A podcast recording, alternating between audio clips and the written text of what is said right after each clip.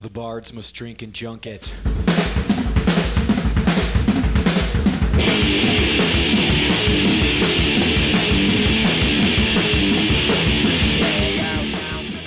Hello, friends and strangers. Thank you for listening to Tomorrow We Die. A show about the trials and adventures that happen while touring as a working musician, told to you by people who have built their lives or portions of their lives around writing and playing the music they love. We are your hosts. I'm Jon Weisnewski. And I'm Jeffrey McNulty. And every episode, we will bring you an interview with people who are out there day to day grinding against the many odds, only to have to shower with Monster Energy drink cans, Cans. which apparently are filled with water. So they're they're faking you out, man. I don't. I, I never did that. Never Not- had never had a shower with a Monster Energy drink. Not in the shower or as a shower. Never. I mean, I'll admit, I'll bring a shower beer in sometimes, but I'm not gonna bring like an Oh, absolutely. There's nothing like a shower beer. um, we're slightly embarrassed. We are more than slightly embarrassed. This took a while. Indeed. Too too long, some would say. yeah, yeah. You know, that's one of the things I like about working on this show is that there's no real agenda or schedule. Yeah, and we are are two human beings with lives and music careers and families. And we have some exciting personal projects going on. We do. Wrapping actually. up a little uh, Sandrider album personally right now. It's crazy that that's happening already, know. you know. And I'm I actually, you know, I said a long time ago get Githyanki was going to put out a record. Well, it's actually coming out. Yeah. Hopefully by the end of Yeah. the year. so So, we we both got records coming out. which is insane. And then we've been doing a little bit of work on your solo project. You've been helping me with my solo project, pretty sick, and I can't wait for people to hear that. which should hopefully be out end of the year next year sometime. I think that's a realistic. been enough time and money put into it at this point that if I don't release it, I, I am just awful. Yeah. I fail. I fail at myself. You failed. You. I won't let you fail that one, John. Thank It's- you. It's too good. It's Thank really you. fun. So yeah, this is our um this is our part two. Yeah. it took us months to get to this. This has been recorded for fuck almost a year. I Yeah, don't oh, know. at least a year. Yeah. I mean, that's what's so weird listening back to it is like, it's got that primitive, you know, middle of COVID recording style, and, and you know, and Mm-hmm. Yeah. and we're uh, once again little hammered towards the end of it. Not as uh, at least one of us. Mm-hmm. Yeah. just put Well, I mean, when you're stuck in a closet with a computer and and whiskey. unlimited whiskey. Yeah, you know. yeah. That's basically what happened. I don't know if you remember last year, but that's what went down. yep. a lot of drinking while looking at computers. yeah, for sure. um, yeah, so yeah, this is, our, this is our part two with uh, Brian and Aaron from Red Fang. And it's great. Um, before we jump in, though, let's check in with our official show sponsor, Relapse Records. Relapse Records. What do they got? They got some killer shit coming up. I mean, a couple I mean, albums as, I'm really looking as, forward to. As usual. Yeah, as so actually, I kind of want to um, touch back on the thing we were talking about months ago Oh, yeah. with the last episode. And I was ruminating on what is this king woman thing. Oh yeah, And you were like, yeah, it's pretty cool. You should check it out. Yeah. Well, I did. I checked it out, and it is excellent. It's good, right? Fucking excellent. you see how I really couldn't. I didn't want to like pigeonhole it before It you listen to it by very hard to like explain. trying to say what it is. You know, It's very hard to explain. I think that the best thing I could say for it is when you look at the album art and you see the name King Woman, there's a whole bunch of like prior art that has been sort of like manufactured at a ma- major label level that is sort of like it paints you a picture when you look at it and you get an idea of oh I, I think i can figure out what this is going to Yeah. sound like it's going to have a little bit of like marilyn manson a little bit of evanescence Sure. and then you listen to it and it is just it blows away any expectations you have and it is just so cool Yeah. and dark and creepy It's great vibe. but I- like savage at the same time oh Yeah. my god it's great I really got to thank uh, my buddy Dylan Desmond from Bell Witch. He turned me on to that. And the funny thing was, is at the same time, we're both listening to a lot of that and a lot of King Dude. And right? and the question, well, what do you like better, King Woman or King Dude? Uh, don't make me answer that. question. Yeah, right? it's totally different, you know. But it's just the it was the joke on about the two names that were so similar. right coming up right now there's a pre-order live for a new dying fetus mm-hmm. i'm sure that'll be excellent Yeah, it's gonna grind. Yep, it'll blast your nuts off Mm-hmm. if you have nuts. Genocide Pact coming up. Is that a pre-order? It's not a pre-order. Go That's get out. Yeah. Here's something I'm super excited for. There's a new band called Scarecrow doing a release on Relapse. Yeah, it's got Um, Bay Area homies in it. Bay Area homies. Yeah, members of Exhumed and Hammers of Misfortune. Go check both those bands out and then pre-order this new Scarecrow album. It's super sick. It's just like that early thrash metal stuff. Yeah, man. Meets with a death metal like kind of like attitude. Yeah. is what it kind of sounds like. Yeah, but it's like if you want like a significantly harsher version of a classic Metallica album. This is your kind of stuff. Word. Yeah. Death Angel, all that Bay. I mean, come on. The, the Bay Area death metal scene is so incredible, and their thrash scene is obviously world renowned. Mm-hmm. I think Seattle has a killer death metal scene going on right now, but I mean, there's at least four or five bands from the Bay Area that I count as my favorite bands of all time. Yeah, Bay Area's always been always been Their metal scene is fucking good. Yeah. Another thing that I'm really excited about is the new Monolord record, which Yeah. uh, weirdly I didn't know about until moments ago. Uh, that's one of those bands that I heard when I walked into a bar here in Seattle, and I was like, "Oh yeah, I think I recognize this." And I'm like, "Wait, I don't actually recognize this. Who is this?" and uh, and then I went and bought their last record, and fucking it was stuck in my CD player in my car for like a really long time. Hell yeah. Totally recommend it. Some of the best Doom out there right now. I mean, definitely in the top five or top ten, in my opinion. Yeah. You know, I think they're fucking they're holding it down. I don't do a ton of Doom, and I was just checking out a new song from that Monolord album just now, and it is absolutely my thing. Mm. Yeah. My jam, totally. It's good shit. Yep. What about that Cherubs? Oh yeah, yeah. So Cherubs just released something on Relapse too, which was sort of like a remix album of their last one. Which I am ashamed to say that I don't own. I own everything else they have, and I don't. I just skipped that last record. I guess. I mean, maybe in the pandemic I saw it came out, and I thought I'll pick it up sometime. Yeah. And now me and you started talking, and I looked in my iTunes, and it's not there. Yeah. so uh, I will remedy that situation post haste. Yeah, no, definitely. Ch- that latest Cherubs record is great. Um, if you like extremely loud, Abrasive. sounding, like power chord rock, um, it's like, and it's like really, yeah, abrasive is the right word, like super harsh. Yeah. But then every now, like every now and then on that record, they bust out in something like really catchy and True. pretty. True. Is, that's good. Which is part of their newer style, is the fact that Mm-hmm. they feel comfortable doing that. Yeah. Whereas before, back in the day, they were one of those Trance Syndicate bands that was like pushing the envelope of noise rock. Right. Sort of the post Butthole Surfers, post Scratch Acid era, where noise rock was really coming into their own. Really, some of my favorite music of all time. Mm-hmm. That song, Pink Icing, like at one point, that album was one that you could throw on and chase all the squares out of the room. You know, which I'm, I, I always have at least one or two of those in my back pocket at any one time. Uh-huh. Yeah. So that I can just like when people won't leave at the end of the show. yeah, Or, yeah, or at the end of the night if you're having a house party or something. Right, you know, right. And you know, it's oh, there's too many squares around here. Well, let's throw on this Cherubs record and see if they can handle it. You know, Yeah. they usually can't. yeah. Sweet. Thanks, Relapse. Yeah, I guess those are the highlights for us right now. There's a bunch more. I mean, Yeah. it's been a while. Yeah. it's been a while. Sorry, you're gonna you might have to do a little bit of your own research here. Yeah. Hey, I want to talk about something that's a little bit different, but I think that everyone that's listening would enjoy it. I've been reading what I've kind of realized is a pretty new book by the writer Lisa Robinson. It's called Nobody Ever Asked Me About the Girls. And Lisa is an amazing rock writer and has written about everybody you can think of and has interviewed anybody from Bob Dylan to Beyonce and beyond. Like, hmm. you name it. Friends with Patti Smith back in the day, you know, just really really cool really good writer.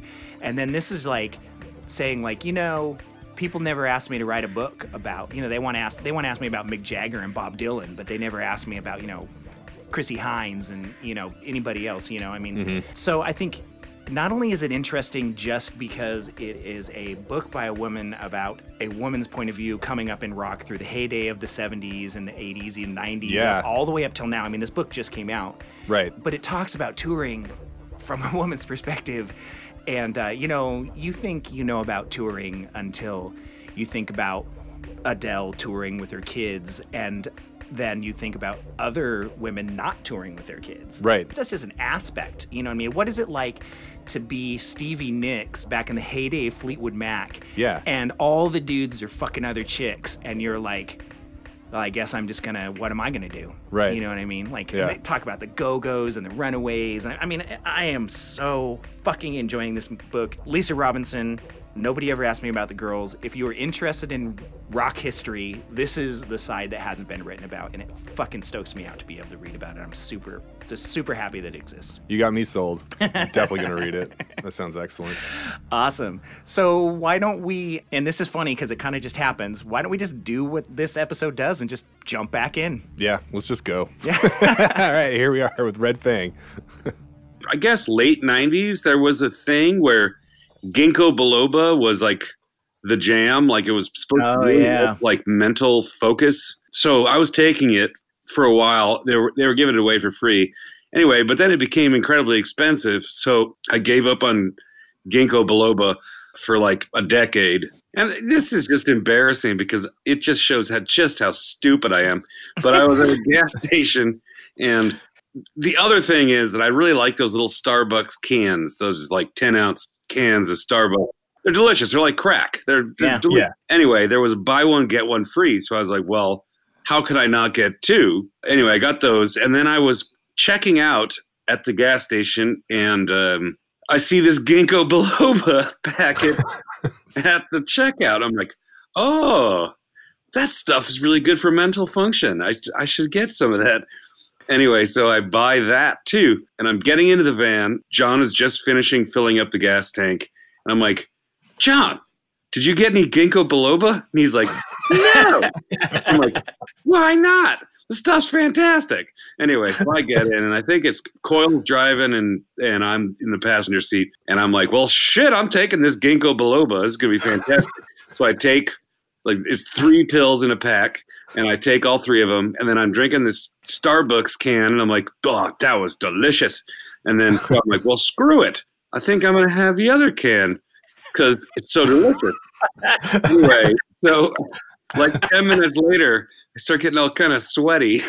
and I'm like, oh no, oh no, oh no. And like my heart, like heart palpitations. And I start having these, these thoughts of imminent death. And I'm like, oh God, oh Lord, oh God. And I had just used the restroom, but I was like, Chris, we got to stop immediately. He's like, we stopped. I'm like, just, we need to stop immediately.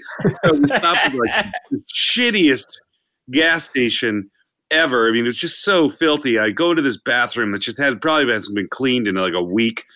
And I go in there and I'm just blasting diarrhea out of my butt and I'm vomiting like crazy and I'm sweating like crazy. My heart's going insane. And I'm just like, oh God, oh God. And then I get in the sink and I'm just splashing water on my face. So I finally kind of get to where I'm feeling okay ish, feeling pretty edgy, but okay. And I Uh-huh. go back to the car and they're like, What did you do? I'm like, Nothing. I just had some coffee.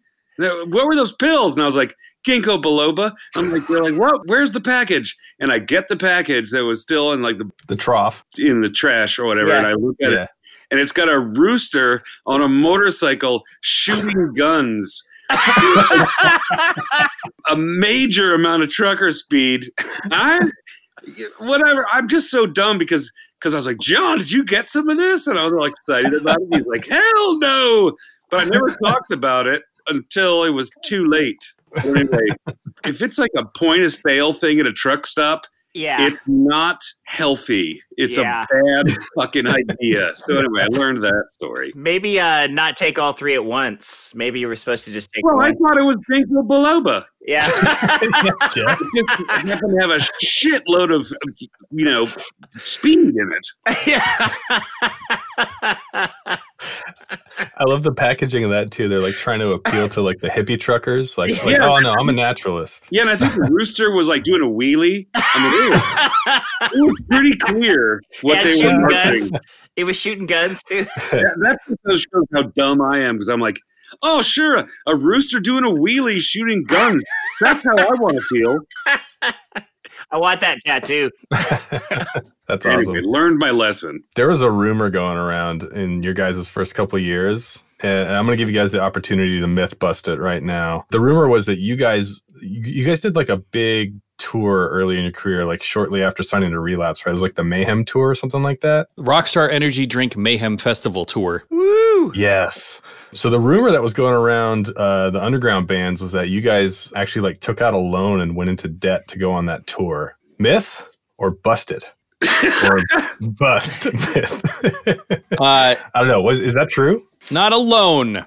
That is not true. Not al- so Okay. No, we were going to definitely go broke if we didn't do I don't know if you remember from a couple minutes ago when I just uh, like two or three minutes ago was telling a story about how uh, even on our very first tour we never actually have lost money on a tour. Oh yeah, two or three minutes ago. Yeah. Yeah. Which was like two days ago. It was super fresh in everyone's mind. yeah. So that was one of those tours that they presented it to us, and we were like, "How the fuck are we going to do this?" Because it was clearly a bus chasing tour, and we couldn't afford a bus. Yeah.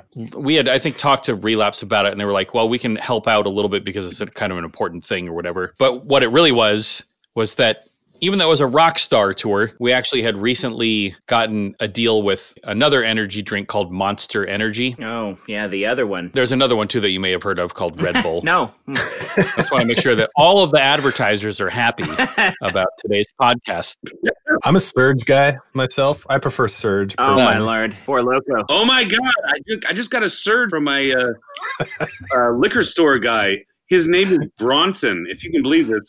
And so for like a year, I had this thing because I wasn't going to drink this surge, but I could always offer. I was like, "Do you want water, beer, or a surge from Bronson?" Third from Bronson. And I got to say that for a year. He was like, "You look like the kind of guy who would like a rooster doing a wheelie on a motorcycle shooting guns." I got the thing. I got the right thing for you.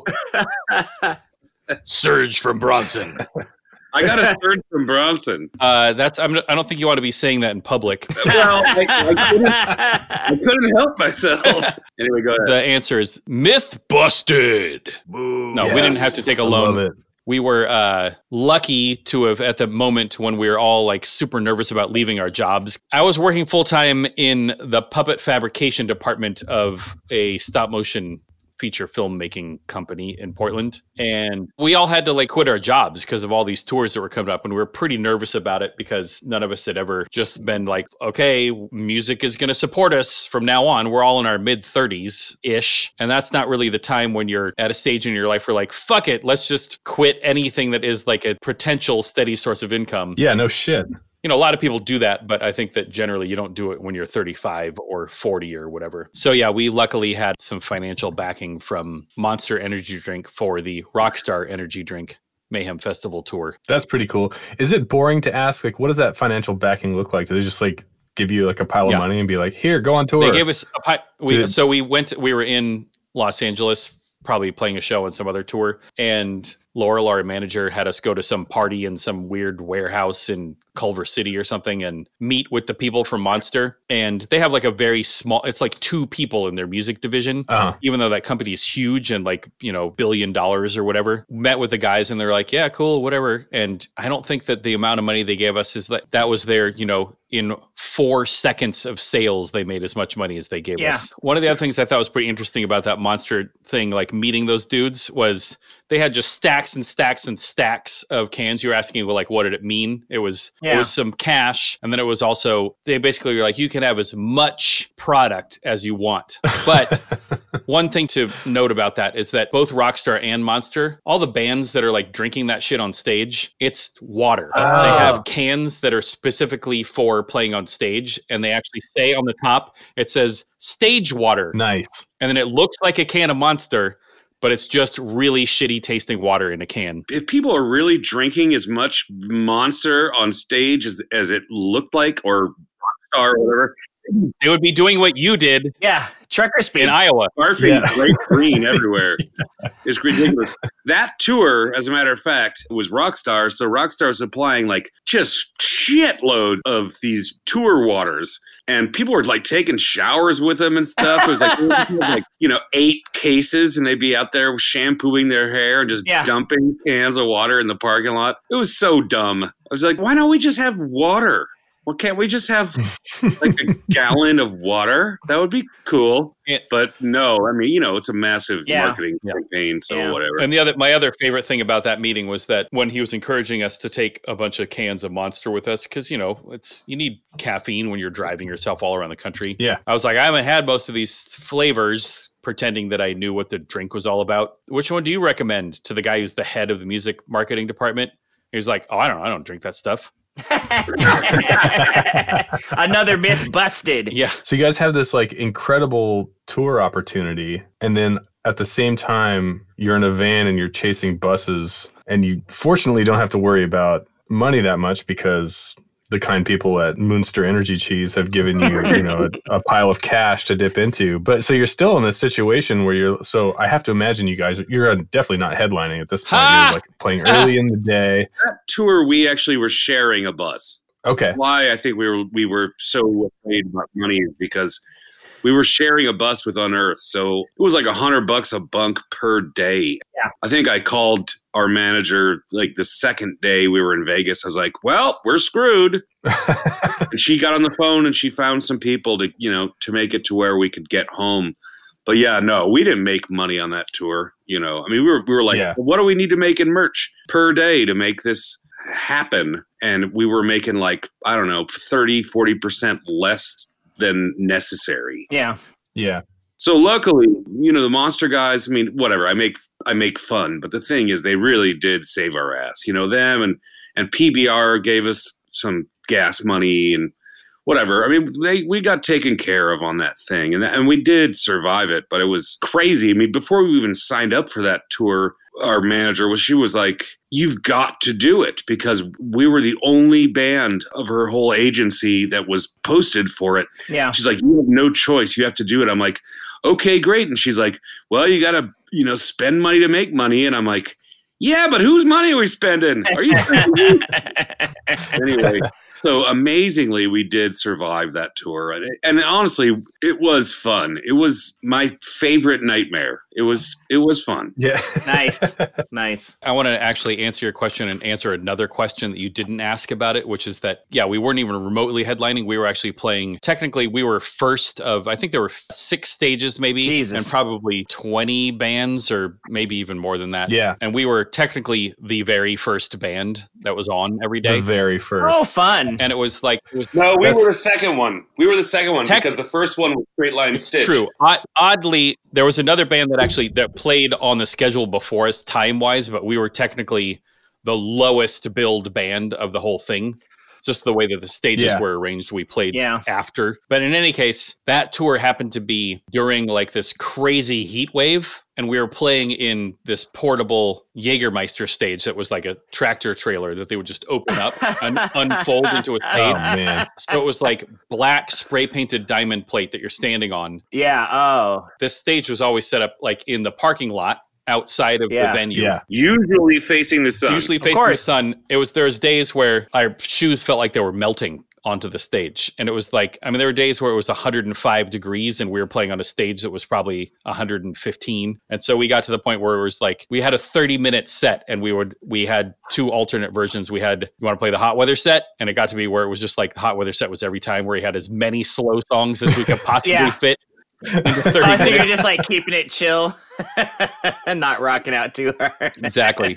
this is a sidebar, but I remember we were in Albuquerque during this. We followed a heat wave, so it was just blazing hot the whole summer. But uh, JFO, JFO got violently ill the night before Albuquerque, and I didn't know. So it was just brutally hot. And anyway, we had a habit of just throwing all of our cans and trash out in the street. And I was like kind of on board with it because I thought that's what was how it was supposed to be done or whatever. But then that day I was like, I'm going to clean up. So I grabbed the, I grabbed the garbage bag that was thrown out on the street outside of our bus. I opened it up to throw some trash into it. Oh no. Anyway, I go reeling back because it was the worst smell. I, I mean, it was really bad. Like I was like dry heaving. I was like, oh god. it turns out that JFO had gotten so sick the night before. And the thing is, you can't use the toilet in the bus for black Mhm. water. You know, you can't poop. Yeah. You can only pee. So he shit in the trash can, but also felt so sick that he had vomited violently into the trash can. And so then he took this bag filled with diarrhea and vomit and threw it out in the street. And I was like, I'm gonna do my due diligence and clean up. That smell, I don't think I'll ever you know, I'll ever smell anything that bad in my life. I love it. The the one guy who has a conscience he- to like clean up the trash on the That's road. you the hot. I learned a lesson that day. Never clean up again. Yeah, you basically like picked up Beelzebub's garbage bag. Grossest smell. Oh Lord. so funny. Oh my god, that is Oh, it's so hilarious. Oh yeah, you guys talking about playing hot shows reminds me that last season we had horrors on the show, and they talked about being on tour with you guys in Europe, and you guys playing the hottest show that has ever happened. Oh yeah, the second hottest in show. France. It was the hottest show that had ever Yeah. happened to them. It was in France. The hottest show ever was one that we played in the basement of a club in Bordeaux, or I can't remember. I think it was Bordeaux. That the um, Paris, maybe. I'll back up. The show that Christian was talking about was in like a community center that just had zero airflow and Yeah. Uh, yeah. You guys were all outside vomiting afterwards. Oh wait, that's No, no, I vomited on stage. oh right, you vomited on stage. Yeah, it was Yes, like I, I don't. I don't want to waste my time. I'm just gonna do it there. Right, right. It was it was like really insanely hot. But you know, we made it mostly through our set at least. uh-huh. But there was this other show. It was another like European tour that I think was the second headlining tour we did. And we were playing some shows in France again. Heretic Club, is that what it was called? In the basement in Bordeaux. And it was like this seemed to keep happening to us in France. That you'd go to a club and they were like, "Oh yeah, the you know capacity tonight is 300 people," and you go into the room and you like you shut the door and your your nose is against the back wall already. Yeah. You're like, oh, uh, 300, huh? Okay, that seems Yeah. a little opti. Your people here are smaller than back home, but not that much smaller. Yeah, that club had no air whatsoever, and they had these huge, you know, garage doors. They would basically just seal the place in for sound. Oh no, that's a different. No, I'm t- I'm not talking about that place. That's Le Combustibles. That was in Paris. I was, talking- I was talking, right. the one in, in the basement in Bordeaux. The one where you took the your pants off. That was in Paris at Le Combustibles. okay. The So Bordeaux there's been one. a lot of hot shows. that one, we at Yeah. least made it through that show. I had to get totally undressed to make it through. But this Bordeaux Oh, one is shit. like eh, no, no question the hottest show ever. I think they crammed probably two or three hundred people into a club that at best should have held seventy five. oh my god. And it was in a basement, like tiled walls, and the dressing room kind of in the back was just like I think it was just a cave or something. I don't know what it was. It was like unfinished. And Yeah. tiny little stage with those like can lights that were probably six inches from our faces. oh you know, Jesus. Full Just to make blast matters worse. Yeah. can light. Walls were just dripping. Every person in the club had their shirt off and just like yeah. pouring sweat. I was at the point where like every time I finished singing it, I would just have to go to the back of the stage and lean against the wall to try to get, you know, Some a, cool a tiny air, bit some- of yeah. yeah. just like four degrees less heat on Mhm. my back to try to cool me down a little bit. And I kept. I so was- I keep confusing these shows, but is this the same show where the dude totally naked with the sneakers was crowd surfing? no, that was the one in Le Combustibles in Paris. Okay, sorry. That's all right. You know, Uh, so many they hot shows. together. that was the first show that was like oh shit this is not good so this is a, a theme in france is that they're not prepared for heat in their clubs because this happened three Ah. times now that it's just Yeah. like take off all your clothes walls are dripping and everybody's vomiting Good yeah shit. Yeah. You guys have toured Europe a lot. I know for back when Akimbo was touring, our Europe tours were always markedly better in many ways than our American tours. Was that the same for you guys? absolutely we've had a couple really good The hospitality is much better. the shows i think are Uh-huh. generally it just whenever anything is slightly exotic it's more exciting you know and Yeah. in the us us bands sound like you know even if you're stoked by it it's familiar sounding somehow and there's like something that's a little bit different about music from overseas and the variety of people and places is a lot starker in Europe than it is over here. Like you cross Mhm. a border from Germany into Italy and and it's way different. I mean, people are people are generally the same, but the the cultures and the venues are pretty different from one place to the next. But yeah, Europe, I feel spoiled because to be perfectly honest, it's got to the point where I don't actually know how many tours we've done in Europe. Holy Yeah. shit, yeah. which I'm embarrassed. I'm embarrassed to say that I don't know, but it's also like I can accept that it's a pretty rad position to be in, where it's like I don't know, twelve, something like that. I actually don't know. Yeah, we did a lot too. I have to think really hard to count. I remember. I remember we we played a show. It was with Torch. We played at a club in Paris. It was. I think it was when we switched buses. Whatever. I'm not going into that. Anyway, we played this really weird new song, and the crowd went crazy. And I was like, "How did people get this song? It's so weird." I'm so happy. And then after the show, John and I were talking, and I was like, they really liked that super fucked up song that you know we almost never play anywhere else. It was one of the first times we played it, and he's like, "I think we're a French rock band." maybe, maybe we are. I don't know. you wrote But one it- French song.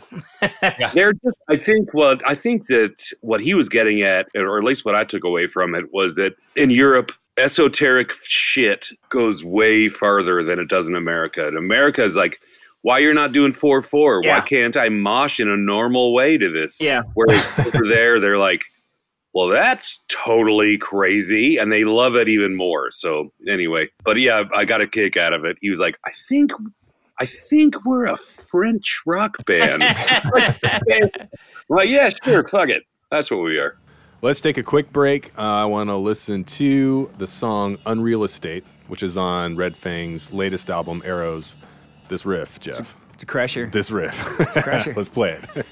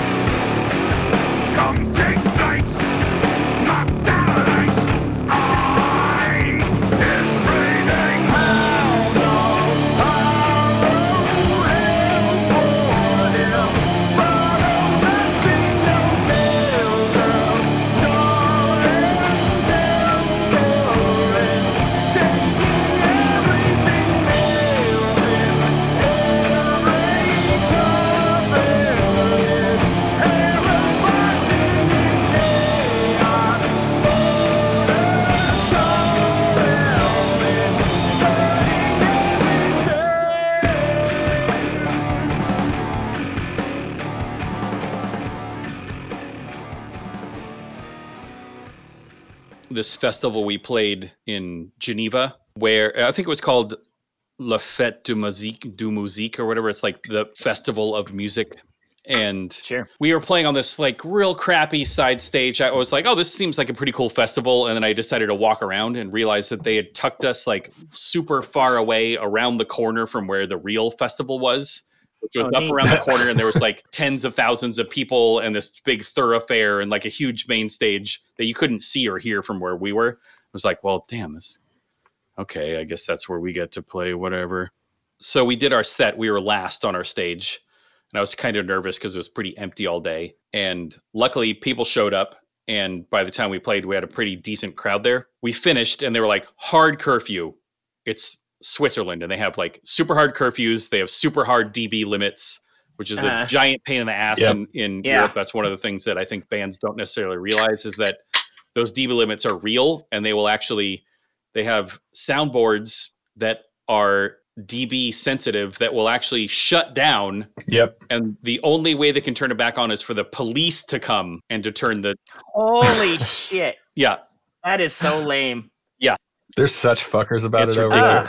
So we finished, and there was, you know, it was like two minutes left before the curfew, and we are like, "Whew, that was awesome! That was a great show." But uh, whatever, we had to we had to stop, and then after a couple minutes, the crowd just gets louder and louder and louder and louder, and we're like, "What are we supposed to do?" Because obviously, the DB limit is being broken by this crowd. So eventually, Yeah. it was actually the security guys who were like, "You guys have to go out and, and play some more." We were like, "Whoa, this is crazy!" Like expecting nobody, and then suddenly we're being asked to go out. Like this sec- security's asking us to go play more, and I was Yeah. all like, kind of got puffed up about. Started feeling a little bit proud of our accomplishment, and then we get out there and realize that one of the main reasons people were screaming so loud was because this couple that had been doing a bunch of gymnastics on the hill by the side of the stage had come up Uh-huh. and they were continuing to do they were now doing their gymnastics on stage but they were also Oh god. completely nude Nice. And had been for the whole show and then they were up there on Whoa. just like prancing around naked we're like yeah these people love oh they don't love us they Yeah. they just like nudity. yeah. Like boobs. of course. That was that outdoor thing. yeah exactly yep i have also fainted after a show we played a show in LA at Spaceland with Big Business, or maybe Big Business was just there. And after the show, I was hanging around out front and noticed that David and Jared had jumped into our van. And I was like, oh, those guys are going to go smoke some weed. Oh yeah. And so I jumped in after them. And I was, I'm a pretty novice weed smoker. I'm not really very good at it. And I think I would maybe wasn't drinking booze at the time. So I was like trying to make up for it with Sure. other intoxicants. And so we were passing this joint around, and usually I'm like a half a puff kind of guy, and I probably took like eight puffs. So Yeah. I went back and I was standing out front and talking to a couple friends of mine, actually from that puppet fabrication, and I couldn't even talk. They were talking back and forth, and I was like, if I even try to say a word, I'm going to shit my pants. and so I just waited. I waited until I felt like whatever it was that was going to come out of my ass had solidified enough to where I could make a word. And actually, to be fair, something that has actually happened to me several times when I'm super hungover, my voice kind of rattles around in my chest a lot because it has like a I have a kind of whatever chesty voice. Mhm. And there have been times when I felt sick the next day from a bad hangover. And the first time that I talk, it actually makes me barf. oh, Just the vibration of my voice has made me barf more than once. Wow. Or maybe it's that I'm just sick of hearing my own self talk. Mm. But uh, anyhow, so I finally muster the courage to say something, and I was like, "I'm really sorry, you guys. I just got super high. I feel like I'm about to shit myself, so I just got to go inside and find the bathroom." I pushed past everybody, got into the club, and started pushing my way through. I don't know if you know, remember how Spaceland was laid out, but you basically Of it's like a maze to Yeah. get to Yeah. the to Yeah. the bathroom. I So you have to go like past the bar, take a right through that little thing, then go through the crowds, through some tables, and then around the back of the whole venue, and then up that walkway, and then around a corner, and then and so it looked exactly like one of those super stupid movie scenes where there's like people's faces in fisheye getting closer and the cameras tilt like that was what actually was happening. Is i was like whoa and people were coming, coming in and out of focus. And I was crashing into tables and I just looked like some like bad actor pretending to be high. yeah. And I finally like pushed my way back to the bathroom and shoved past the entire, you know, there's a huge line of people waiting to go, just shoved past the whole line. And I was like just desperate to get to the toilet. And I got up to the to the door of where the the stall was, and the guy was like, everybody's like, "Whoa, dude, what's going on?" And I crashed against the door, and the guy's like, "Whoa, whoa, whoa, there's somebody in here." And I'm just like, "I'm sorry, I'm just, I'm really high." And then or whatever the fuck, it's some stupid shit that I said. Next thing I Uh-huh. knew, there's a dude standing over me. I'm like looking up from Yeah. the floor, and he's like, "Are you okay?" And I was like, "What? What do you mean?" And he's like, "You just fainted and like fell forward Whew. in a dead faint and just cracked your skull on the tile wall on the opposite wall." Holy shit. like, I don't know. I, I feel fine. And then I and went back out to the van, and I was okay. That is way better than my fainting story. Amazing. That might have been the same show. We went back to Jared's house. I think we crashed there, Yes. and uh, we went on his roof and um, smoking some weed. And I'm like Aaron, I am not good at pot smoking. So I'm like, oh no! And I was like super terrified. Anyway, so I kind of retreated, but apparently.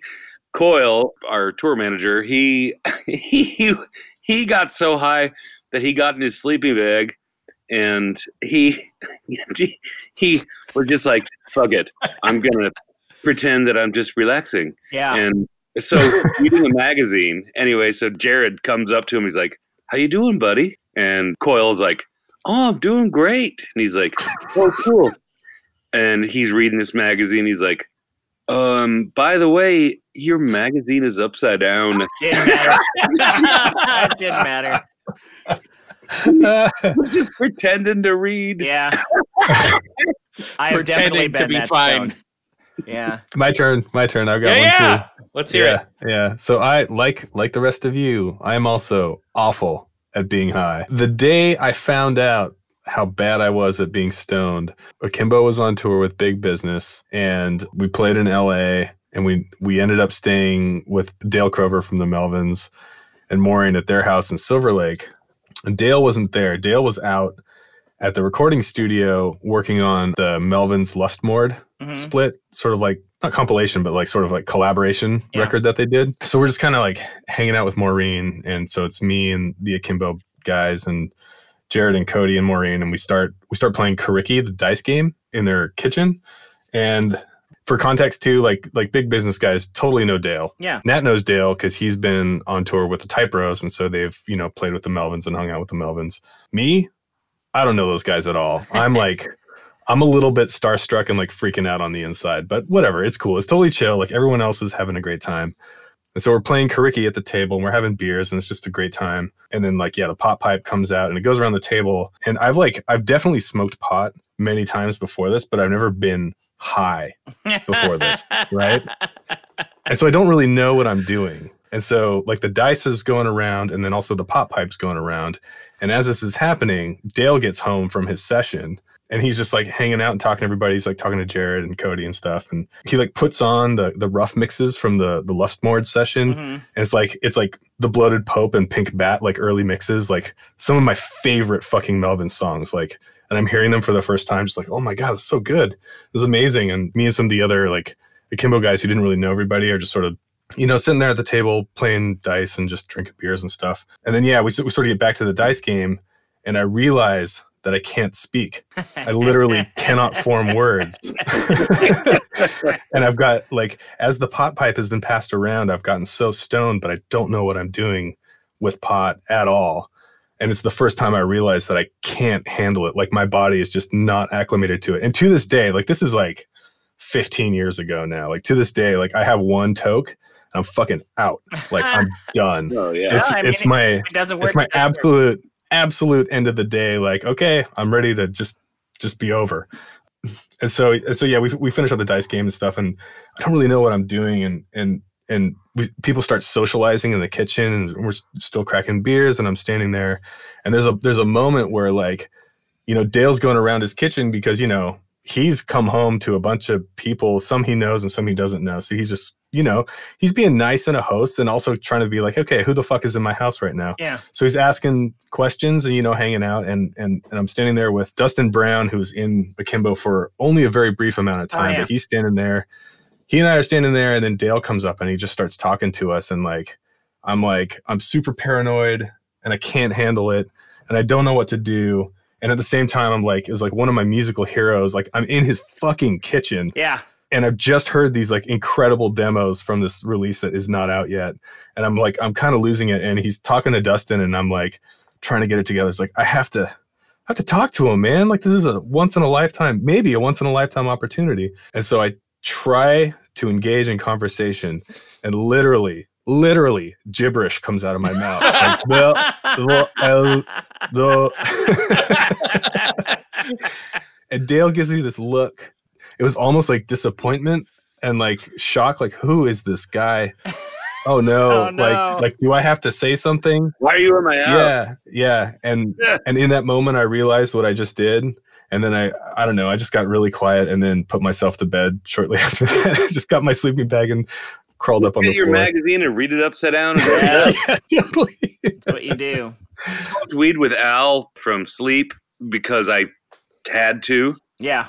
I didn't want to. It was in the middle of the day, but I'd never met the guy before.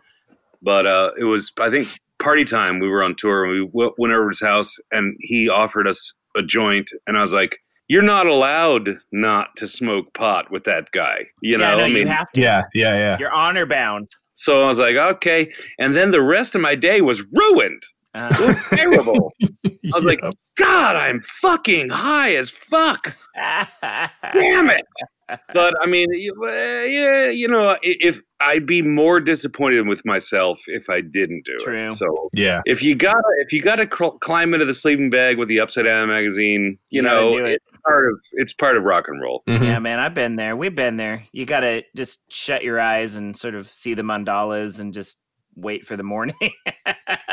that same tour there's some pretty some lots of super crazy shit and super fun shit happened that was our first headlining tour of europe and we had lucked out because right before that tour had already been booked and last minute mastodon asked us to go to europe and open for them as their main support for like three weeks in europe and then doing a couple weeks opening for them and dillinger in england yeah, sick. You guys thought about it real hard. Like, yeah, I it don't took- it was yeah. Well, actually, Mm. Oddly, there was there was a moment when we were like the amount of money that they were offering was, and it, it wasn't because of the band wanting to fuck us over, but it was so little money that we were like, we just can't do it for that little money. yeah. That tour ended up being great. We also got incredibly sick. All of us did on that tour, like every single person, sicker than I've been in years. Was that the tour that we got sick on, where everyone was getting sick, and I, I got sick in Berlin. I got I missed uh, Duran Duran.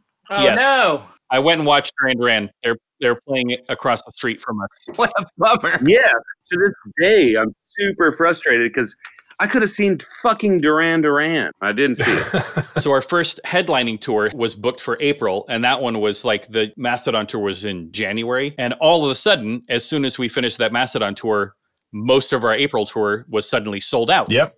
so it could not have come at a better time. Yeah. But we didn't know that we were going to have a sold out tour, so we'd made all the arrangements ahead of time. So it was us and Black Tusk sharing a splitter van. Mhm. So there's like maybe nine seats, like uncomfortably, it could have seated nine people. And we had five of us, four of us in the band plus Chris, three people in Black Tusk plus Igor, their tour manager guy, the driver, Yeah. driver's girlfriend, and Whitey was there for the first week. So we had 11, I feel like we even had 12 people at one point. We had like 11 or 12 people in this van that super uncomfortably would have fit nine. Oh, it's so It was It really sucked real bad, but it was also a really, really, really fun tour. But you know, it's one of those things that after you've done it once, you're like, I can't just, I can't do that ever again. It's too much. If our band ever gets to the point where we are regress to that point, I don't think we're going to do it again because it is just too uncomfortable. It's insane. Like these were like hard plastic chairs. Like even if there was no one in there, which there always were, but even if there weren't anybody in there, you can't lay down. Yeah. It sucks. Yeah. There's no sleep. You don't sleep. We also had kind of a lot of overnight drives in that van. And so, like, Chris would get kind of like tucked under the first bench. Brian would sleep like in the pocket where the door opens and shuts. He would kind of sleep half in that. I would Oh sleep. Oh my god. I took my laundry to create a nest, which was really uncomfortable. I thought, oh, this will work. I just threw all my dirty laundry on the ground, and I was like, oh my god, this is worse than any sleep I've ever had in my life. It was fucking worse. It was gnarly. but it was great. It was super fun. oh, it's super fun. And I'm not being facetious. It was really hard, but really, really fun. And I would never do it again. Yeah. You can put that down as the title of this episode. No, that's a good title. I would Uh, never do it again. Yeah. It was really hard, but really fun. And I would never do it again. Done. Um, but that Right. tour ended. We had two shows booked in Russia at the end of that tour. oh, We had no idea what to expect. I don't know if your you first guys. time in Russia? I've never been Yeah, there, but I'm- John, I know John has. Yeah, have you been there? No, no. The, the, the furthest east I went was Prague. Oh, okay. Ah, okay. We never got to Russia. And you know, we grew up on Rocky Four and like Russian Yeah. for evil, and they wait in line for five hours for half a loaf of bread or whatever. Like we just did. That's what we knew of Russia. And we talked to Dillinger, and they were like, "Watch out! You guys are doing that." The overnight train trip from Moscow to St. Petersburg. We did Ah. that same thing. And there was like, we had to have dudes with machine guns on the train with us to guard us because there's Russian mafia everywhere. Yeah. But they probably were Russian mafia and they, they were probably the ones ripping us off. Yeah. And right. like what the right. fuck is going it's like lawless but so we didn't have any of those problems at all it was actually relatively mellow for us but that show in moscow was like that's one of the all-time most memorable shows and moments of my life and luckily it's caught on tape by whitey who was with us Nice. But yeah we get there and it's like normal club did our load in blah blah blah blah blah. And then our guide guy he took us down to this like military museum down the way for a little bit just to kill some time. Yeah. and we came back whatever 20 minutes later. And now there's like a pretty big crowd of people out front of the venue. They're all like chanting. This is the first time this has ever happened to us. We're like did not expect this at all. But there's like people chanting for us and cheering or whatever as we walk into the club. Ah. Dude, it is like Rocky. It is. yeah. Just like Rocky. yeah. Very much except i think they were saying drago they were trying to say red fang but Oh, they, they had it wrong. But uh, the show was just fucking insane. The crowd was totally bonkers. It was like I had heard of the Wall of Death, you know, hmm from Lamb of God shows or whatever. yeah. And we're not the kind of, we're not, we don't have like breakdowns or we don't warrant the Wall of Death. Yeah. But that happened at the show. There was like, What's the wall of death? it's where Aaron, for the people who don't know, tell Oh them. yeah, yeah. I'll clarify a little bit. The wall of death is where part of the crowd will make a giant space in the middle of the floor and form sort of two lines of humans facing each other from maybe 20, 30 feet apart. And then somebody sends a signal, and then they all run at full speed towards each other, and then just slam into each other. And you know, people crack their skulls and break bones. and- That seems unsafe. Mm-hmm. I think that's what uh, I think that's kind of the point. I don't endorse it at all. No, no, no, we don't endorse it. Dressing room was upstairs. and there's the scaffolding that led down from the dressing room to the stage. That was how we got to stage. Mhm. But it also made for a very convenient way for the crowd to just crawl up onto the scaffolding and then descend down onto the stage and stage dive. And there was so many people doing that. There was a constant stream that Chris Coyle ended up having to go on stage and become the turnstile Yes. where he would like stand there. Yeah. He was like the carnival barker and he put his hand, you know, he was waiting until enough people had gone down the water slide. Be like, Yeah. okay, now all right, you can go. go. But there's so there's he was also making sure that people would leave like jump off quick enough.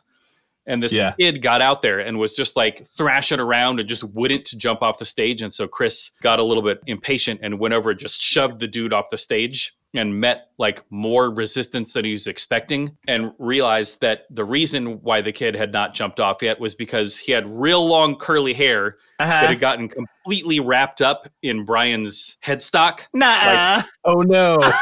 Yeah, the What? tuning machines just so the guy goes flying and is like, ah, and Chris is like, what the? And then he looks over and Brian's guitar just has this like clump oh. of hair. It was so disgusting. I I had to use my pliers to uh Was there blood?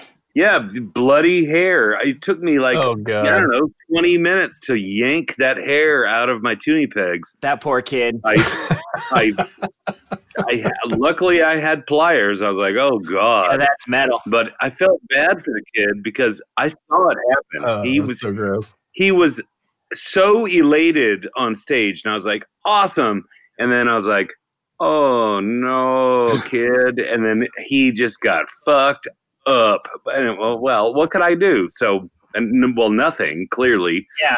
But anyway after the show was over i was like well getting the pliers out. I'm gonna yank this hair out of the fucking tuning pegs And it, at what point did you did you realize that his hair was caught in your tuning Yeah, how are you pegs? well playing once still? he was headed into the crowd and he screamed. I was like oh you are in pain.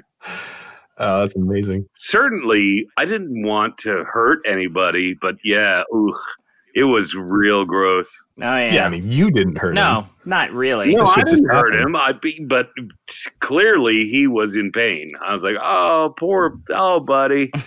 Yeah. Anyways, I'm just gonna do this guitar solo now. But I had to do a lot of work to get his hair out of my shit, so we both suffered. Yeah, so feel for Brian. Yeah, feel for me.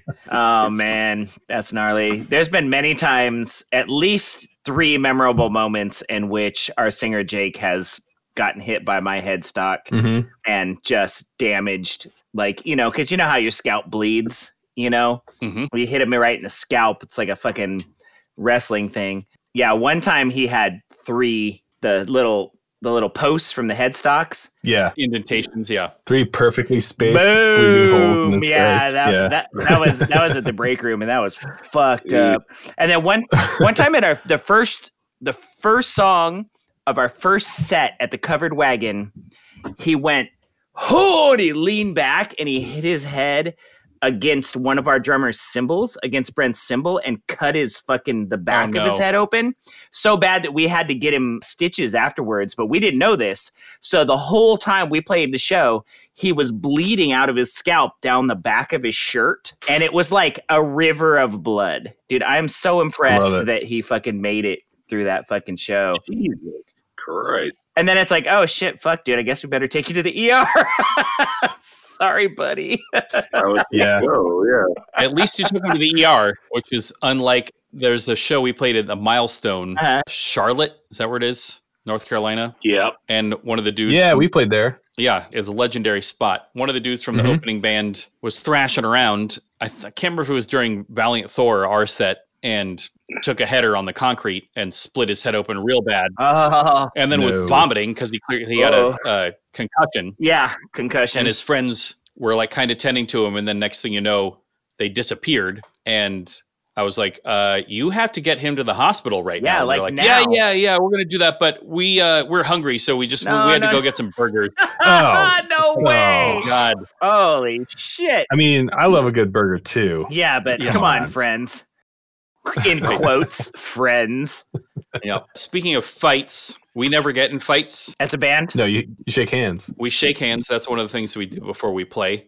But occasionally, the crowds will get a little bit riled up, And one of the times I can't remember, I think it was the second time we played in Budapest. It was a great, great show. And there was a lot of crowd surfing at that show. And at the end, a couple of the dudes from the crowd were like encouraging all of us to get out and like crowd surf. And I was like, sure, why not? And so they grabbed me and like carried me out. And then they grabbed Brian, carried him out. And then this guy jumped on stage and was like, John, come on, let's crowd surf. And John was like, no, no, no I, I'm good. I'm good.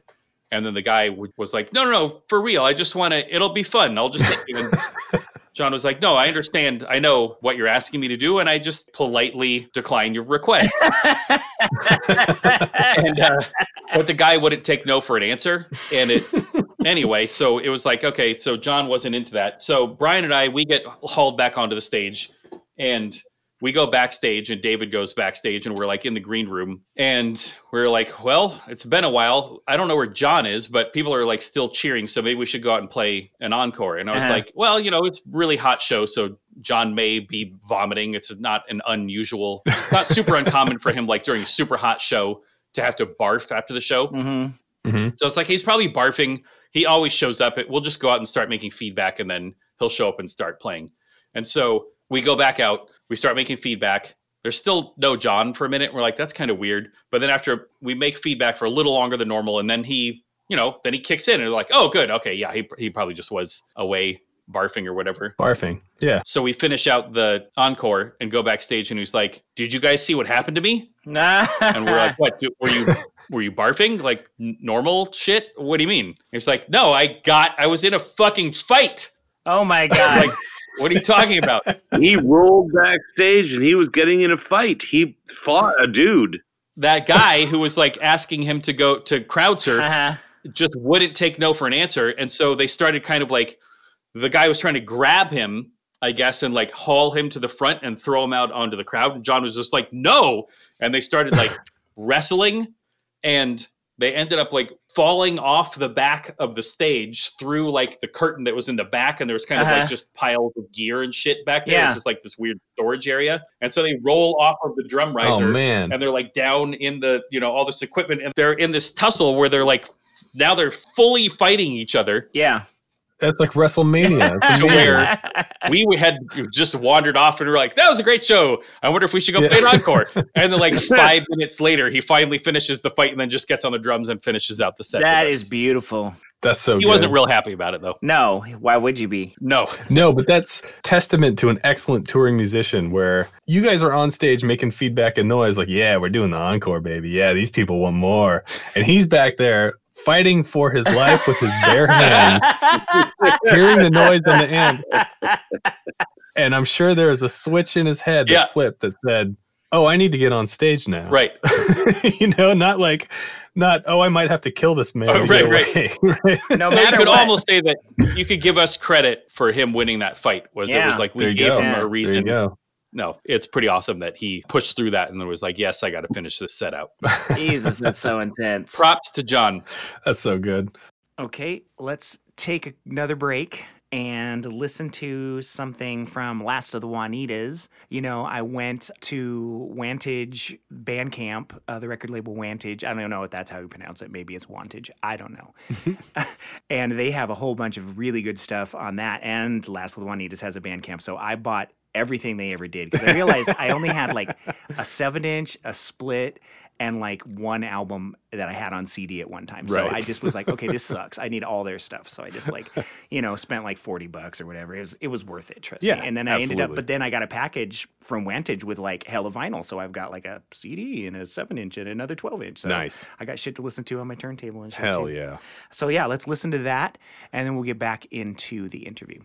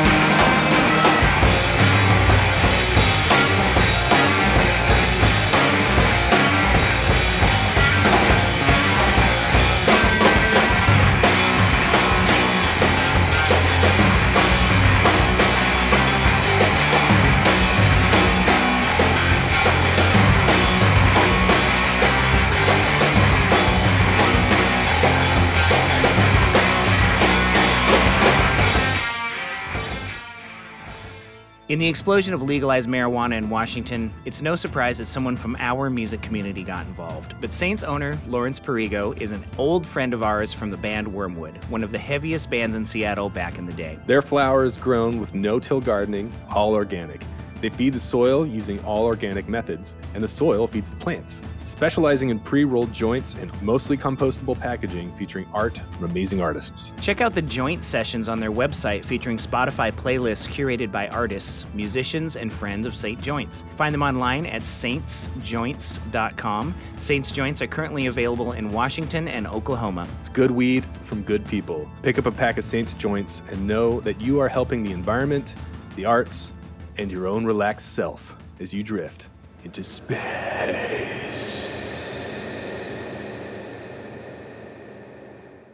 Okay, so something that we haven't actually talked that much about on this show, but is totally a thing when you're on tour is parking the van. Yeah, it's hard. Parking the van is a very tricky and interesting problem every night. There's a whole bunch of variables that you have to keep in mind. Like the trailer.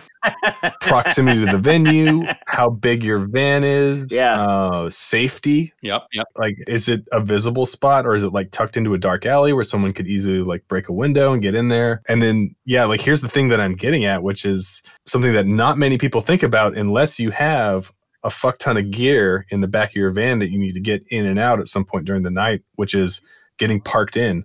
You may find that perfect, amazing parking spot like right by the loading door. But if some asshole parks his car right up on it, Yeah. and you have nowhere to go, then you're basically fucked because you can't open the back doors of the van to get the gear in and out. Nope. And as I understand, you guys have a pretty interesting story about getting parked in. Well, we have our own personal one, and then Brian should tell the one about his witnessing of Mastodon's dealing with that Totally. problem in Paris. Ours is that it's from Annie's Social Club Played there a bunch of times. Mm. San Francisco. San Francisco is the quintessential place of Yep. I'm not sure any place is safe to park. You never know. You know, like you never know. No, yeah. So we lucked out and found a I think New York is the worst.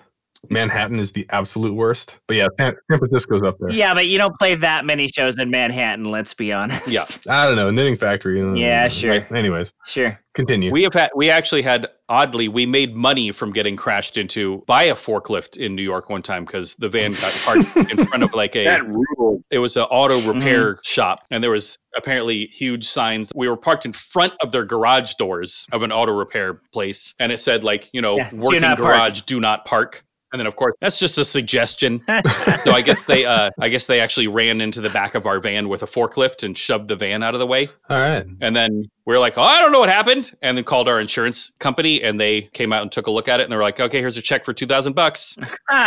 Sweet. It was awesome. And the van still worked perfectly. So it Yeah. was great. It was fine. So we didn't even get it fixed. We just took the money and ran. nice. Uh, I think it was even the same van. We were playing in San Francisco, had a spot right in front of the venue. There was like this giant front loader or something that was parked on the street. So we just kind of parked in front of that far enough forward that we knew we can get in and mm. out, get our gear out of the back. Yeah. And it was like, this is great, great spot.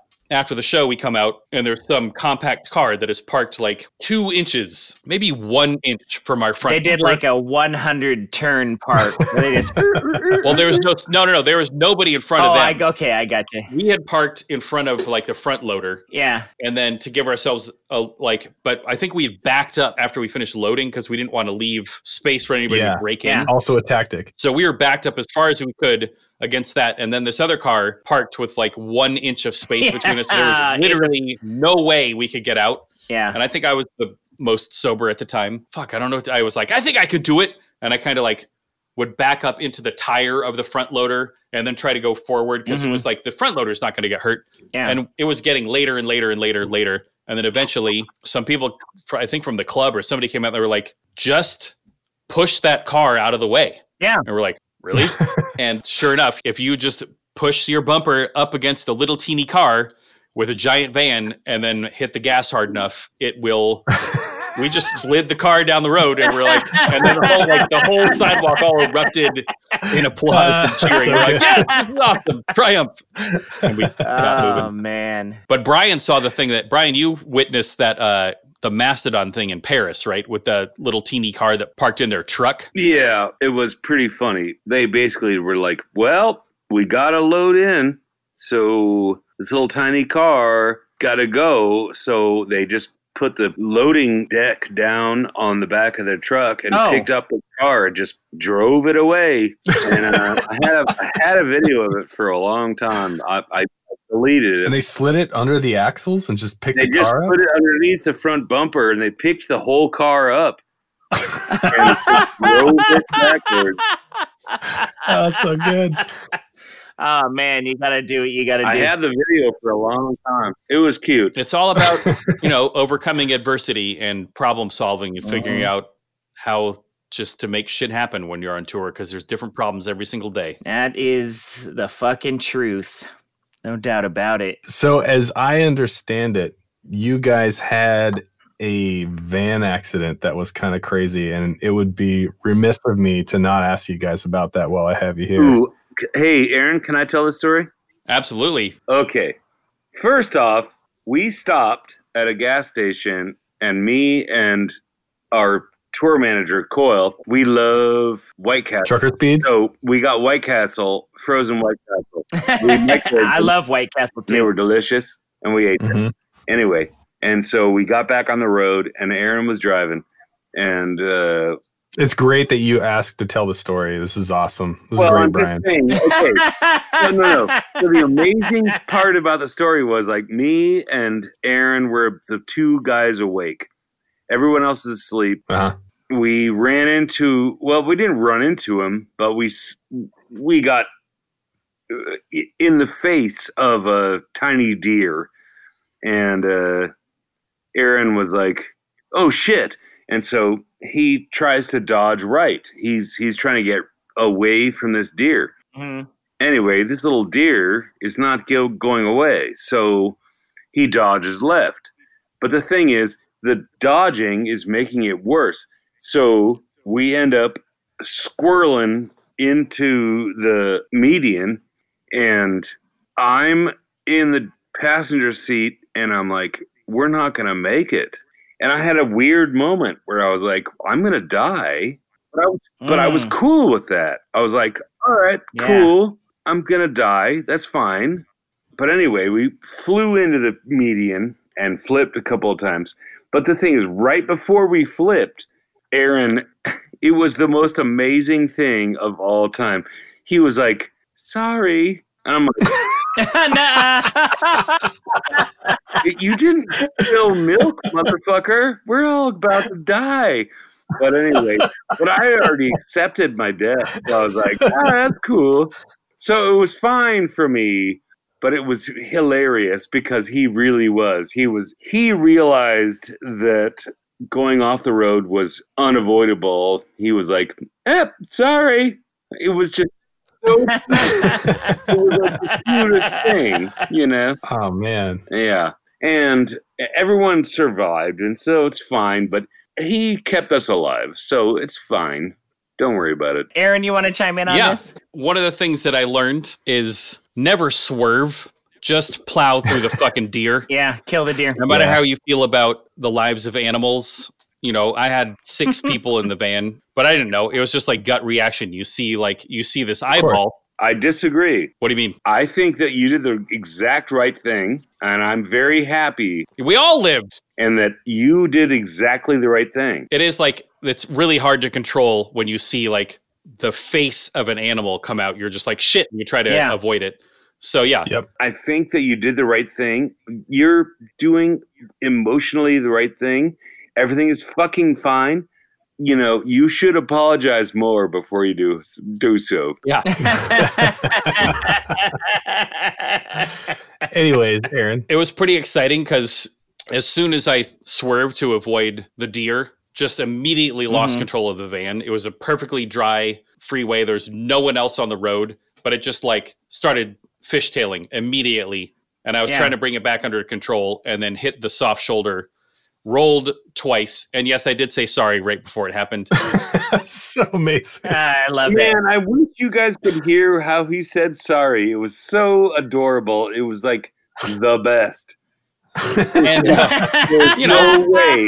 I want people to have one like last little taste of cuteness right before they die. yes. So fair enough. we roll it twice, and then I was like, in my mind, I you know I grew up skiing, and for me, skiing is mostly just crashing. yeah. So I was used to like tumbling head over heels and losing all my equipment and being like, oh shit, everything's topsy turvy, and then figuring out where I was at the end. But I had a vague feeling. It was clear that we were going towards oncoming traffic, towards the northbound lane. We're going southbound, Yeah. and we're rolling. And but I could still tell I was like, the last thing that I want to have happen is for us to be stuck like in oncoming traffic on the other side of the freeway. Yeah. And luckily, we Yeah, ac- that we ended up stopping like rubber side down. My glasses were gone. They'd like flown off my face. I couldn't see shit. There's like red lights everywhere. There's steam coming out. The windshield is busted. Start asking around like, is everybody okay? Is everybody okay? Everybody seemed mostly fine, except then it was suddenly like, where's David? What? because at the time we had like this metal loft welded into the back of the van that was also you know like Uh-huh. all our Yeah, gear was loft. secure behind it and then there was like a little bit of a bench up there so there was two seats in the front two benches still in the van and then this loft and david was always sleeping on that loft no matter what mostly not during shows but uh that was his spot so yeah it was me and brian up front i think chris and adam on the second bench sitting and then john sleeping on the third bench and david sleeping on the loft Wow. David was nowhere to be found. And so I was like, I just fucking killed David. He flew out the window because all the windows were busted out. Oi, Dude, flipping a van with someone in the loft is a nightmare scenario. It's it's what that you, is the nightmare. it's what you scenario- think about when you're in the loft. Is like Yeah. what happens if this van flips? Yeah, absolutely. So it was terrifying. And I, you know, it's three in the morning. So it's super dark. All you can see is just these red lights from the van and steam and don't see David anywhere. And we're looking around. And then eventually he's like, Oh, I'm I'm just right here. Because he had realized that the windows were busted out, and he was like, instead of trying to figure out how to get out the side, he just slid out through the. I'd rather not be in the van anymore. oh no. I oh. remember Oh. Chris also saying that he had been he was sitting on that second bench when the roll started, and then when when it ended, he was sitting on the third bench Oh no. because he wasn't wearing a seatbelt. yeah. A few of us weren't wearing seatbelts, but you know we just waited there for a while. The cops came. They pulled me aside and did. They were like questioning me, and they did a roadside sobriety test. And I'd had like two Yeah. beers like four hours earlier, so I passed the test, no problem. John went to the hospital, and I think he got one stitch. Adam, it turned out, had our sound engineer ended up having like a broken rib, Wow. but we were like two days into tour Holy shit. we had played one show in Seattle, and I was trying to drive us Yeah. back because I had to work the next day at the movie studio. And so I was like, I'll just stay sober and I'll drive us back. And then we'll just, you know, then we had a show that night in Portland. And we're like, what are we going to do? If we can't play in Portland, where this tour is screwed, we got to still tour. And so Yeah. Chris got on the horn with, I mean, we got back to Portland at like seven in the morning or something. I had a newborn. My son was pretty new at that point. So I was freaking out about you know, making sure that everybody knew that I was okay. Yeah. Got back there. Chris had meanwhile gotten on the horn with his friend Aaron Draplin, who had a van that he said that we could borrow to go retrieve our gear from the wrecking yard where our van had been towed. So the next day we drive up, we're like, we got to get our gear before the show. Recovered all the gear from the busted up van, and the gear looked totally fine. Nothing Nice. was damaged. That's amazing. Got it down to the show. Everything worked totally perfectly. That's Sunn gear for you. Exactly. yeah, because you're playing Sunn amp. solid state. Solid Exactly. state, my friend. Uh-huh. Solid state Yeah. amps. That's the way to do it. Yeah. You can drop those motherfuckers. Yep. We played that Portland show. We took the next day off. We were supposed to play in Bend, and we said no. We got to figure out a long-term van solution and figure out like get ourselves our heads back on straight. And then we did the rest of the tour driving 50 miles an hour. Oh, because you're just like, yeah, we're gonna take this one real easy. Yeah, Mhm. exactly. But it was it was pretty gnarly, but we made it through. And like you know, I don't feel that great about being the guy that was driving when we rolled the van and you Yeah. know potentially killing all my friends. But I didn't, and you know, I feel like it was pretty defining moment in the band yeah. in you know in a similar way to that show in Alameda that it was like doing this is important enough that even though we're rattled and just had this pretty gnarly experience we're going to still just gather all of our gear shove it into another van and just keep doing it you know just keep going Move forward. yeah. I remember when that went down, and it was. I mean, I've been in a couple van blow up situations, but in not anything like that. And whenever anybody who's touring band that you know ends up in that situation, everyone worries Yeah. for a few days until you hear back about it. Yep. So I'm I'm I'm glad that in a way turned out good Yeah. and that y'all are alive. Well, I think um, Brian has literally passed out. Yeah, we I saw it happen. We watched it happen. Yeah, he just went to sleep. Beautiful. Right now, he's gone. So, Aaron, That's me. not Brian, And Brian, if you can hear us, and Brian, who is now passed out, literally passed out right in front of us. Thank you so much for being on the show. And before we go, your guys' new album, Arrows, is out now. Arrows is out now. Please don't hesitate to secure a copy for yourself. It's quite good. I like it. We're bad. We're bad at this part. We're really bad at this part.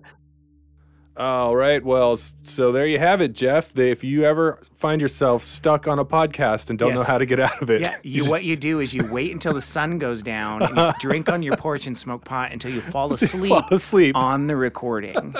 you know, it was so cute. Brian was so cute because I looked away for a second and then I looked back and I just see him just sort of slump away from his computer. Yeah. And, Bri- and we're still talking. And then it's like, hey, is Brian out? Brian, Brian. It's so good. Yeah, I think Aaron was talking, and I saw it was, yeah. happening. I was like, "Oh, he, oh, he's gone. Is he gonna come back?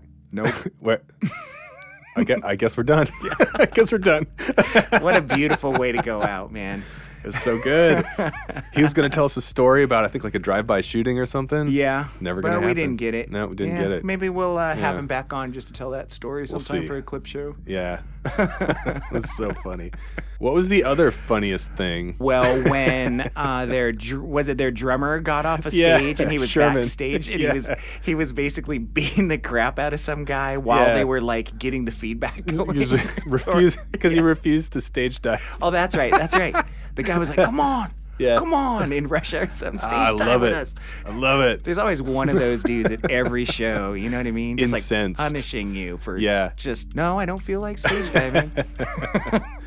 oh my god. Yeah, sp- there's always those people who just like they insist that you party. Yeah, and they're having How such they a good party. time, and you feel bad about it. Yeah, one time Akimbo, I think we were in Denmark. Mm-hmm. We were somewhere in in Europe in that that region of Europe. We play a show and there's this group of three guys. Yeah. And they're at the bar, and we hadn't even played yet, but they were just so excited to like see the American band. Yeah, sure. And so they're, but they're at the bar, and they have they're sharing a bottle of Jägermeister between three people, and they are, Jeff, they are drinking Jägermeister like they are. Well, can they it. handle it? I mean, this is Europe. You know? Yeah, I, well, yes, they ab- they absolutely could, and they're like, stop us, and like, hey, you, you guys should drink some Jaeger. And at the time, I was working at a bar. yeah. I was a bar back, and the bartenders like to pour you a shot, Yeah, especially on a shot busy night. Jaeger, maybe. And Jaeger was what they like to mm-hmm. pour, and I had enough of it that I I would Yeah, never. I think we've all been there. I never want another. I don't even want to smell Jägermeister again for the rest of my life. I had enough bad nights just Yeah. because of the Jaeger shots, and so I politely declined. yeah. These gentlemen were not having it. they they insisted that I drink Jägermeister, and I just wouldn't. And our guitar player Aaron, he took the bullet He for took me one on for the team. And boy, howdy, Jeff! I tell you, he was fucked up. Because that's the that problem night. is like, play, you know, you get fucked up on Jägermeister before you play. dude. It's not going to work out so hard. Oh, it's so bad. Oh, in the morning after. Blech. Yeah, but they definitely they definitely challenged my manhood. There was like some sort of comment in there about Oh, yeah. Mm, about how like I wasn't being a man about it. I was like, but you're wait. If that was whiskey. Yeah. you could throw that at me. But dude, that's not that's not that's not a air quotes man drink. Like, come on. They probably don't understand the stigma that Jägermeister has. Yeah, probably not. You know, in the United States. Yeah. Remember when Jägermeister was cool, like back in the grunge days? That was probably before you could drink. No, no, I it don't was remember. Cool. People would have like Jägermeister patches on their mm. jackets and shit. You know, Yeah. it's like, oh, Jaeger. Yeah. And that's when I stopped drinking it for real. You know, I still have a shot of every once in a while if somebody wants to buy me one, but you puke once on it, and that's Yeah. enough. Once is enough. Uh huh. Uh-huh. Hey, so um, I also went back and bought all the Red Fang albums, Mm-hmm. so I have a very good sense of uh, accomplishment from my purchases on Bandcamp. But I didn't realize until I saw it that Red Fang did a Two Way Army cover. They sure did. and that's, as you know, Jon, one of my favorite bands of all time, especially that first record. Mm-hmm. And uh, so I think we should force people to listen to it on the way out. Absolutely. Yeah, I We mean they could press stop, I guess, but that would be that'd be really rude. No, no. What you're supposed to do is let the whole thing play through so that we get better data from our podcast data. so you can stop listening to it, but just let it Yeah, play just let through, it play please. out. Thank you. let's absolutely do that. Let's before we before we outro, let's let's try and somewhat gracefully end season two. Okay. I mean, this is the last one we have of the big chunk of recordings we did during COVID. Yep. Officially the end of season two. That's what we're calling it. Tomorrow we die. We're calling it the end of season two. We're uh, was already making plans for season 3 Mm-hmm. Some of those plans include taking a break, As always. like like a real break that we mean to take. not a plan. not not just a planned break. Not, not just not doing the show. Yeah. We've been talking about some super cool guests. I think we can probably pull a few of them. Agreed. Yeah. We have a huge wish list, and we need to get off our butts over the next month or so and start making some emails, text messages, Yeah. phone calls. Yeah. Just got to let the our personal lives settle down a little bit. But I'm pretty I'm pretty fired up about starting to plan Yeah. the next the next me chunk of people. And another quick plug for Red Fang and our past guest Conan Neutron. Mm-hmm. If you liked hearing from Red Fang today, which I'm sure you did, Aaron did an interview with Conan Neutron and Oh, his great. his podcast, Yeah. Complete Protonic Reversal. Guy is a genius at pulling in the coolest musicians. You're like, what? No, How I did he- I've texted with him. I was like, "How the fuck did you get like I'm so Kira proud from of Black him. Flag?" Like, uh, blows like, you away. It's amazing. He's got a litany of incredible guests on his show. One of them being Aaron, and the interview he has with Aaron is, is fantastic. It's not tour stories like our show, Yeah. but Conan takes him through basically Red Fang's entire career. So Oh, dope. t- yeah, and talks about mostly their records and sort Mm-hmm. of like the process with writing the records, what it was like to make the record, and all that stuff. It's a great show. Big recommendation for that. This show is about touring musicians telling incredible stories from their lives as they remember them.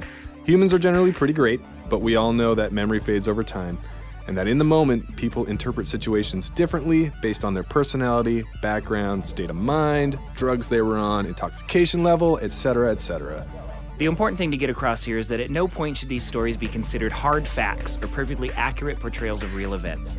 If by some chance you were there for something that was talked about on this show or know someone who was and heard a different side of the story, If you feel we've been inaccurate or misrepresentative in any way, please don't hesitate to reach out and help us set the record straight. Tomorrow We Die podcast at gmail.com. We'll read everything. And to any road warriors out there who might be listening, we want to hear your stories too. If you have a crazy moment from the road you want to share with us, then please drop us a line on email. Write it up as succinctly as possible, please. We don't want to read your autobiography. And if we have the time, we'll read it on a future episode. Feel free to plug yourself and the band as well. Again, the email address is tomorrow we die podcast, all one word, at gmail.com. And once again, I'm Jeffrey McNulty. And I'm Jon Weisnewski, and this is Tomorrow We Die. Find us on the internet. Our website is www.tomorrowwedie.com. And remember, that's two W's T O M O R R O W W E D I E dot com. On Twitter, we're at Tomorrow We Die PC. Instagram, at Tomorrow We Die Podcast. Facebook page is at Tomorrow We Die Podcast. Our email address is tomorrowwediepodcast at gmail.com, and the show is published on iTunes, Spotify, Stitcher, Google, and SoundCloud. Podcast produced by Jeffrey M. McNulty at the Pachinko Parlor in Seattle, Washington. Additional editing by Joe Plummer and Chris Dury. Background music is by Null Frequency Impulsor. Tomorrow We Die is produced in partnership with Ruinous Media. Check out the rest of the Ruinous Media family at ruinousmedia.com and on all the major social media platforms. Thanks so much for listening.